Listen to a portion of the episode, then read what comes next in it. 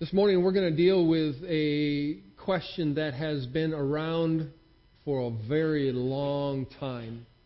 And it seems as if we don't have the answer yet, or people haven't really come to some sort of conclusion about the question. And we're going to look at that this morning from our reading through the book of Mark.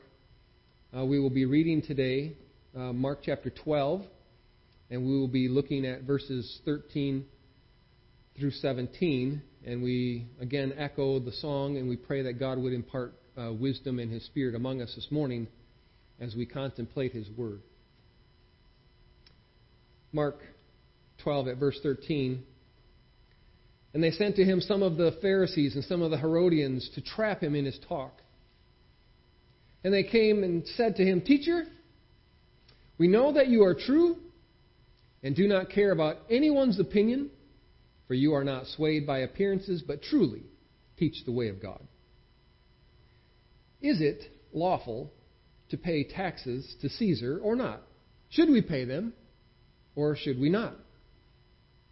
But knowing their hypocrisy, he said to them, Why put me to the test? Bring me a denarius and let me look at it. And they brought one. And he said to them, Whose likeness and inscription is this? They said to him, Caesar's. Jesus said to them, Render to Caesar the things that are Caesar's, and to God the things that are God's. And they marveled at him. 2,000 years, and we're still wrestling with the same question. Is it right to pay taxes to the government? I want you to ponder that question. I want you to be prepared for an answer, but I don't want you to answer. But the question posed to Jesus is what it said there. Is it right to pay taxes to Caesar? Now, for us, that would be paying taxes to our government, the one that's ruling over us, over this country. But it came to Jesus in his day. Is it right to pay taxes to Caesar or not? And really, more of the question behind that was should the Jewish people, should God's people pay taxes to Caesar? That's the question.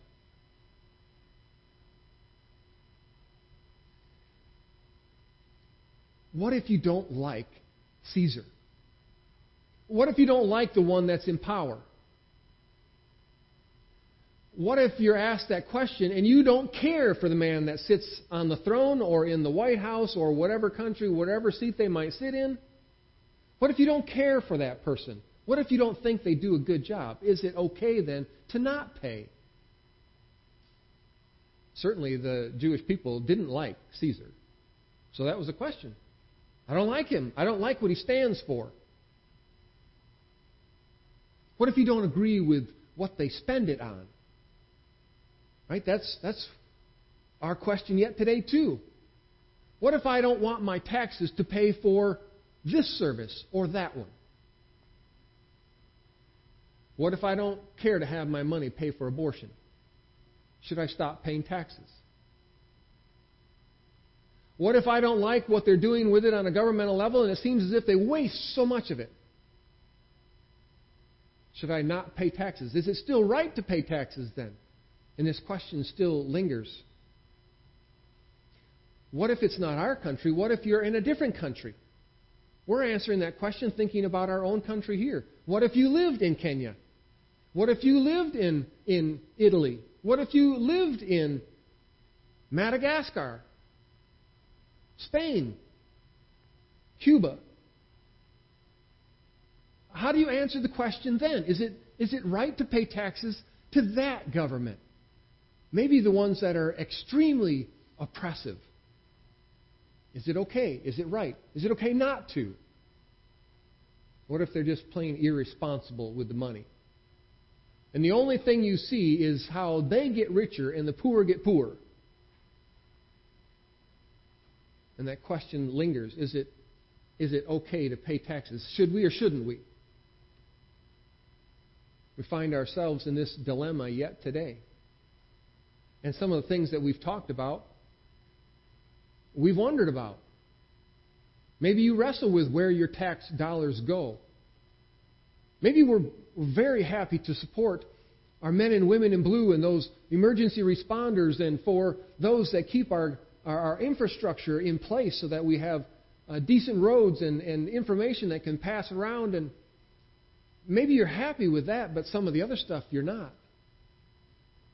We still wrestle with this whole idea of paying taxes. I don't like paying taxes, to be honest. Except there are some things that I get from it, so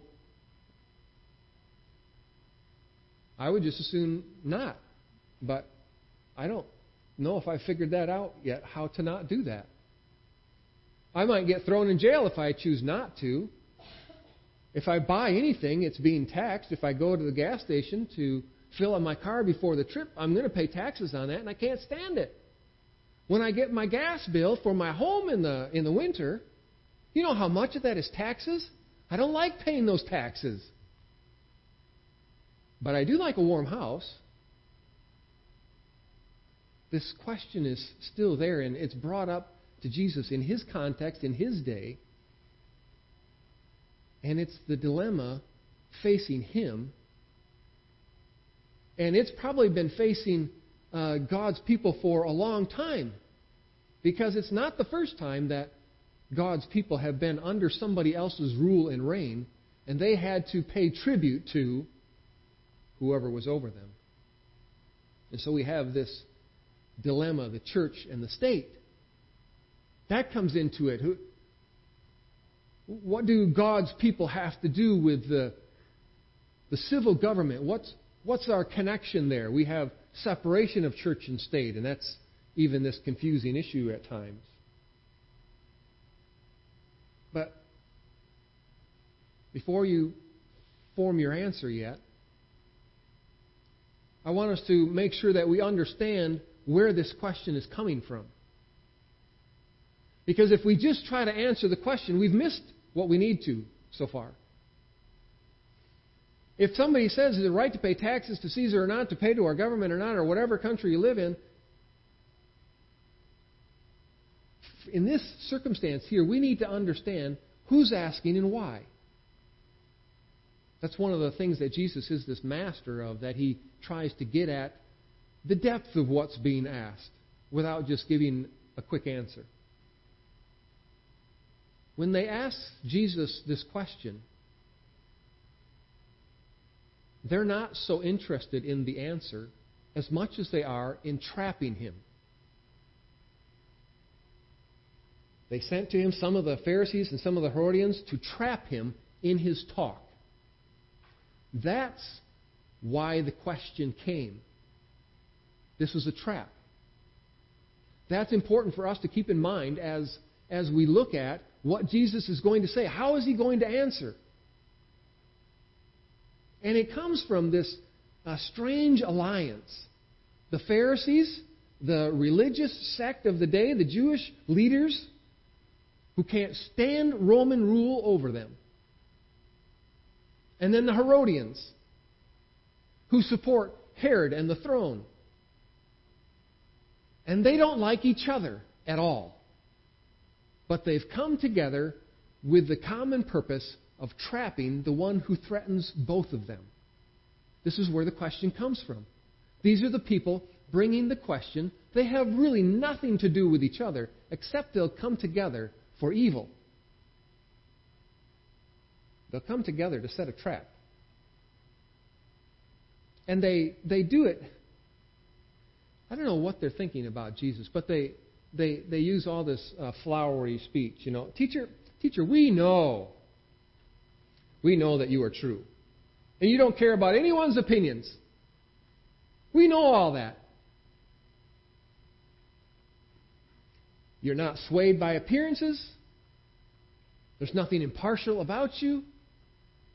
And you truly teach the way of God. Red flag. You can tell because they're there to trap him that that phrase, all of that stuff, meant nothing. This is one of those times where if lightning was going to strike, it would strike them then and there because everything they said was false uh, to them. The irony of it is, it was all true, but they didn't believe it. If they believed he truly teaches the way of God, they would be following him already. And Jesus gives them every opportunity. But they are only there to puff him up and flatter him in hopes that even that might trap him. So, which side is he going to fall on? That's the trap. Does he side with the Pharisees and upset the Roman government and be put in jail for not paying taxes that are supposed to be paid by all the people? Or does he pay the tax and upset the religious leaders who hold to the law of God and he's he's supposed to be in this trap. That's what they've set up for him. So either answer. They've given him two answers to choose from yes or no, right or wrong. Should we pay or shouldn't we? Jesus is far too wise for that. But that's, that's the trap that they set. And they're waiting to see which side of it he'll fall on. They've crafted what they think to be this marvelous trap that you either have to go this way or that way, and either way is failure for you. Either way will end you, end you up in prison or worse. And the trap has been set. But Jesus doesn't give an answer yet. Jesus, this master at getting at people's hearts, see, they're trying to expose Jesus. Jesus then turns the tables once again to expose them. And he does that for you and I, too. He'll probe us in ways that give us an opportunity to reveal a little bit of who we are and how much we truly trust Him. And He's, he's turning the tables on them again. And He asks some questions. Questions, brothers and sisters, questions. When Jesus asks questions, sit up and pay attention. He asks them for very clever, specific reasons. It will reveal something. And we're meant to learn from that. First question Why are you putting me to the test? Why are you testing me? They have been following Jesus around all of his ministry in different places, wherever he's gone, and now in Jerusalem. Why are you putting me to the test? They should already know that they have failed every time. And that every time he does something, the people are more and more amazed at what he does, and they kind of shrink back off into the shadows. They haven't learned yet that you cannot trap Jesus, and you cannot win in a test against him. Do they think they can win against the one who knows their hearts and minds, who created their hearts and minds. They've not been able to succeed so far. But they still want to try again. And they are going to continue to try. In the days coming ahead of this, in this place in Jesus' life, in the days ahead, they are going to try to do everything. They will pull out all the stops, including getting people to lie in order to trap him once again. Not just flattery this time, they will tell outright lies against him. That's what they have to resort to because they cannot pass the test just by coming against Jesus. They never will. So Jesus says, Bring me, bring me one of those coins, the denarius. The, the denarius was a particular coin. It was the coin, when it goes to taxes, it was the coin that you used to pay the poll tax, the tax that everybody under Roman government had to pay. That's the coin you use, the denarius. There were other coins. This one was a day's wage. It was worth a day's wage. Somebody worked for you all day, you give them the denarius. Jesus said, Bring me one of those.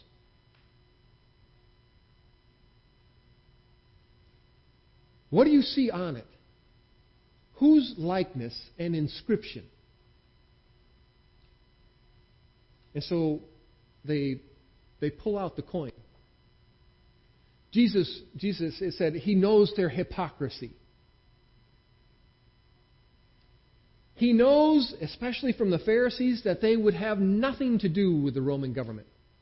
They can't stand them. They're sick and tired of being under his rule and reign.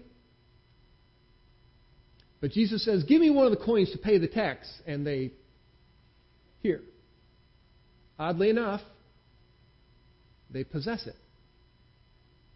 It wasn't hard for them at all to come up with the coin that represents so much of what they hate. Jesus doesn't have that. They did. The inscription on it, on the front side of it, says Tiberius Caesar, son of the divine Augustus. This is a coin that would claim Caesar as Lord, as God, as divine.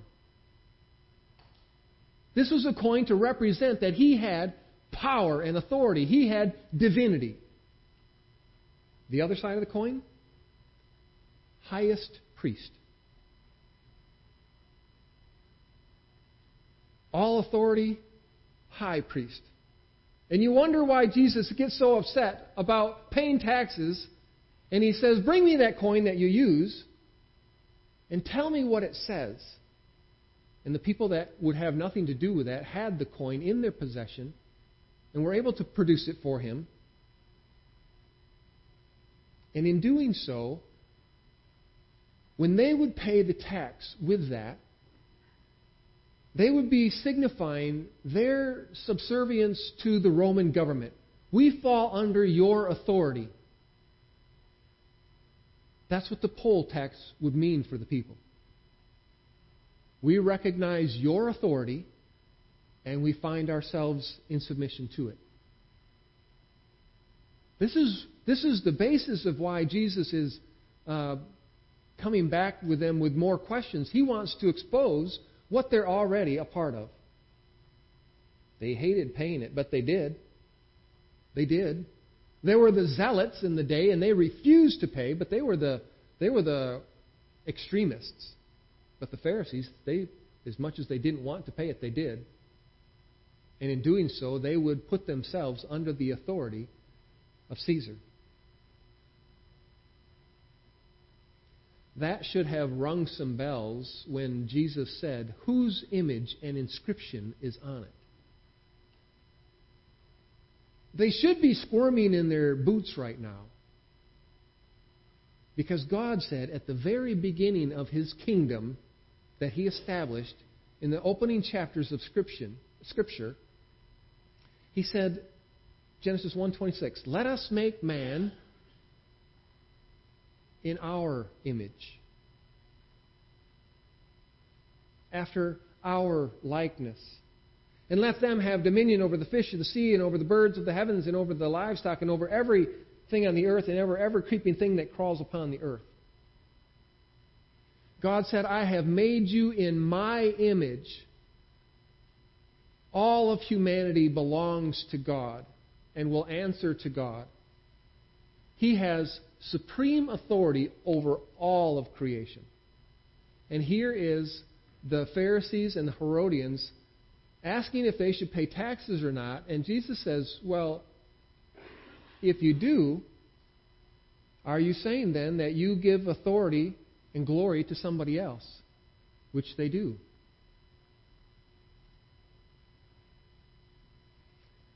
I love the book of Hebrews. Hebrews, as the book opens up, it says, Long ago, at many times and in many ways, God spoke to our fathers by the prophets. But in these last days, He's spoken to us by His Son, whom He appointed the heir of all things. We heard about Jesus being the heir uh, in the story of the parable of the tenants. He appointed him the heir of all things, through whom He also created the world. He is the radiance of the glory of God and the exact imprint of his nature. And he upholds the universe by the word of his power, making purifications for sins. He sat down at the right hand of the majesty on high, having become as much superior to angels as the name he has inherited is more excellent than theirs. The writer of Hebrews describes who Jesus is. Now, the Pharisees, and of course the Herodians, are completely missing that. They haven't caught on to who Jesus is represent, representing himself as. They should have. They've had all the clues all along the way in Scripture. They should have seen that this is God in a, in a human form among us. They should have recognized the works that he did as the very works of God. But every time that happened, they were threatened.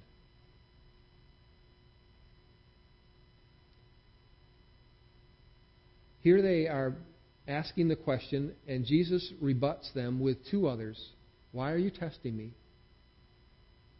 And on that coin, what does it say? Basically, it says Caesar is Lord, and on the backside, which I think was the priest of the day, she is the highest priest. And Jesus has caught them in their own trap. You want to know if it's okay to pay taxes to Caesar? I'm telling you that if you continue in that mindset of Caesar has authority over us in ways that you cannot deny, then their hearts have been exposed.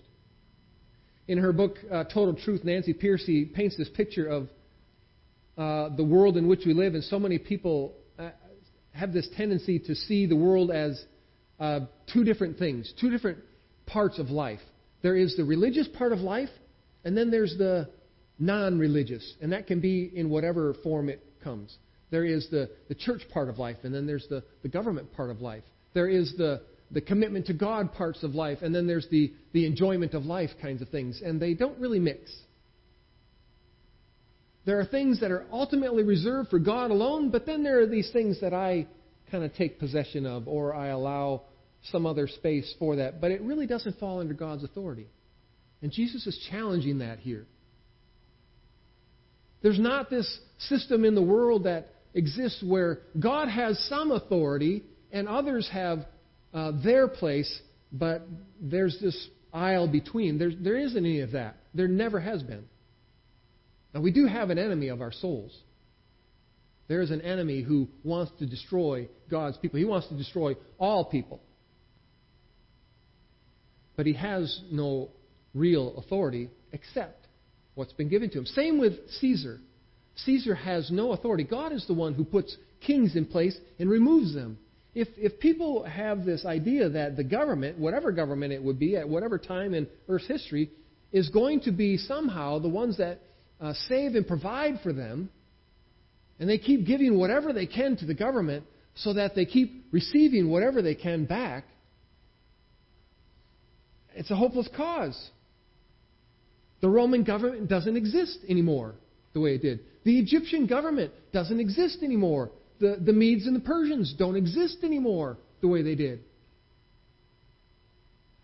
The governments that have come through this uh, earth, many of them are already long gone. So government is not this place where, well, the government always has this right and this authority, and it has nothing to do with God. Far from it. Jesus would say at the end of Matthew, all authority is mine. It's the same thing that God was claiming as He created all things by His own power, just by speaking it into existence, and then sat down to rule and reign. This is all mine. So Jesus does come to the answer. Give to Caesar what is Caesar's, and give to God the things that are God's.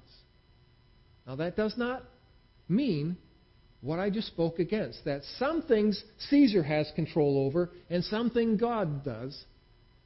But if you're in a place and you're receiving benefit from that, I want, I'll, as much as I don't like how much taxes I pay for gas, I want to drive on good roads between here and Kentucky. And so I pay those taxes. I like the fact that uh, I get um, electricity and gas to my house so I stay warm and cool and I have lights and everything. So, as much as I don't like to, I take those things in exchange for that. But I don't put my stock in, in the government at all. They're not my hope at all. But that's where people were falling into this trap. And people still fall into that trap of the government will provide. The government is the one that will take care of us. The government will, and they keep lifting up the government, whatever government they are under, higher and higher. And that's not the place we're supposed to find ourselves in as Christians. Jesus doesn't say, don't pay taxes. He said, give back to the coin belonged to Caesar. That was his coin. In, in their world that day, he could take that back whenever he, it belonged to Caesar. So if that belongs to him, if he owns this hunk of metal, give it back. It's his. But give to God the things that are God's. All authority, all glory, all allegiance, all faith, all trust. None of that belongs to Caesar or any other uh, ruling authority. And that's always been the case. One of my favorite stories uh, in the book of Daniel. Daniel and his three friends, both in different circumstances. Uh, the three friends thrown to, uh, into the fiery pit because they would not bow to the government. Daniel, same thing. Would not bow and give authority to anybody but God. He's not going to give glory to anybody else. It doesn't belong anywhere else. And you'll find those stories here and there scattered throughout, throughout Scripture where people are challenged to give their glory to somebody else that does not deserve it. And so Jesus is saying, if, if Caesar owns the roads and you're happy to drive on the roads, give him back the money. But don't give him my glory. Don't put your trust in him. Don't put your hope in him. All of that belongs to me. Job. Listen, listen to what belongs to God. And we don't have time to exhaust the list by any means. Job says in chapter 12, verse 13, With God are wisdom and might. He has counsel and understanding. Nobody has that the way God does. You will not find more wisdom, more counsel, more understanding than what God has. And as we make our way through Scripture this year, we're finding out more and more of the wisdom of God. Uh, Romans 7 4. Paul says, uh, My brothers, you have died to the law through the body of Christ, so that you may belong to another, to him who has been raised from the dead, in order that we may bear fruit for God. You belong to God Himself. You don't belong to anybody else. The, the Pharisees don't belong to Caesar, neither did any of the people. You belong to God because of what Christ has done. Paul would say in uh, 2 Corinthians 4 7, but we have this treasure we possess this uh, good news, this gospel message in ch- uh, treasure in char- jars of clay to show that the surpassing power of God, uh, surpassing power belongs to God and not to us. Doesn't belong to you and me. Doesn't belong to Biden or Trump or anybody else. Caesar. The surpassing power belongs to God. Revelation 19 1. John says, After this I heard what seemed to be a loud voice of a great multitude in heaven crying out, Hallelujah! Salvation and glory and power belong to our God. Caesar doesn't even come anywhere close to that. Nobody does. You could put all the kings of the earth, the greatest and the pitiful ones, all on the scale together, and they don't even move the scale against God. They have no glory like he does.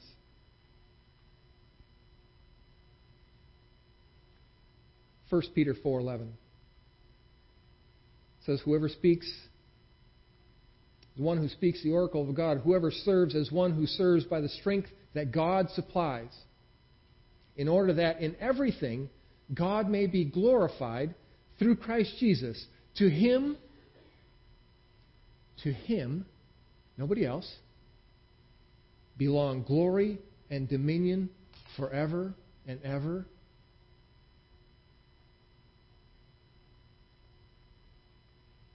Pharisees are given an opportunity to recognize what they should have known all along. Nobody else deserves any bit of the glory for what God does, and nobody else is worthy of it. He has the power. This is all His. And so we give back everything we have. We give our service to Him. We give Him glory. We give Him praise. We give Him thanksgiving. We give Him back of the things that He gives to us so that we may serve others. We give Him all of our trust.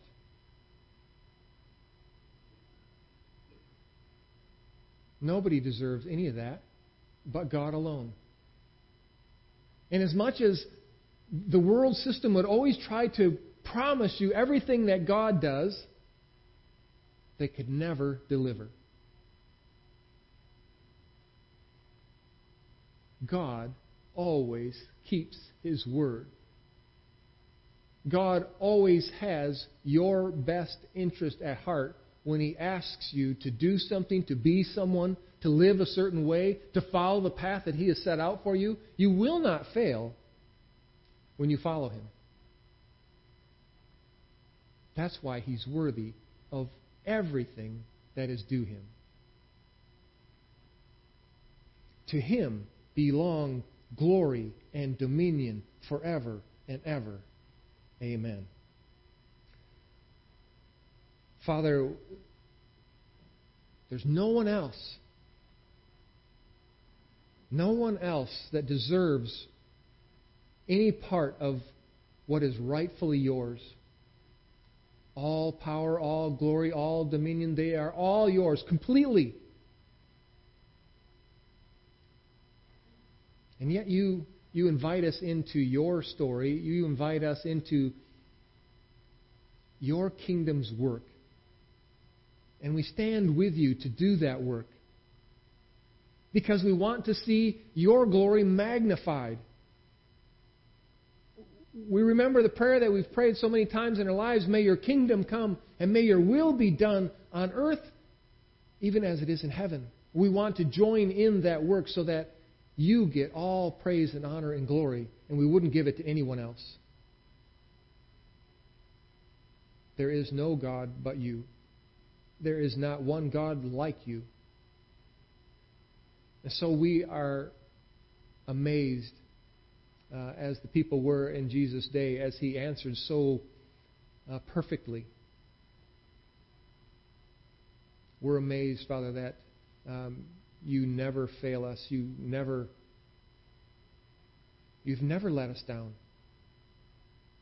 In fact, all the times that we have found ourselves in trouble in this life, we have caused that ourselves, or we have uh, maybe failed to follow through those times of uh, trial faithfully in your name. And so we're here again this morning to just surrender ourselves to you. Where we have given glory and authority and power to anyone or anything else, Father, we, we confess that. And so we pray that you would heal us of all those things that would lead us astray. As we prayed and as we read about your glory filling this temple, we, we pray that that would continue to happen here in this place through us. Not for our glory, not to us, but to you. So, Father, we lift up your name today. We pray that you would uh, allow us to participate in making your name more glorious by, by leading people to you, by, by showing them how we have been redeemed in this world, and how you have kept every one of your promises to your people. All glory and praise to you. In Jesus' name. Amen.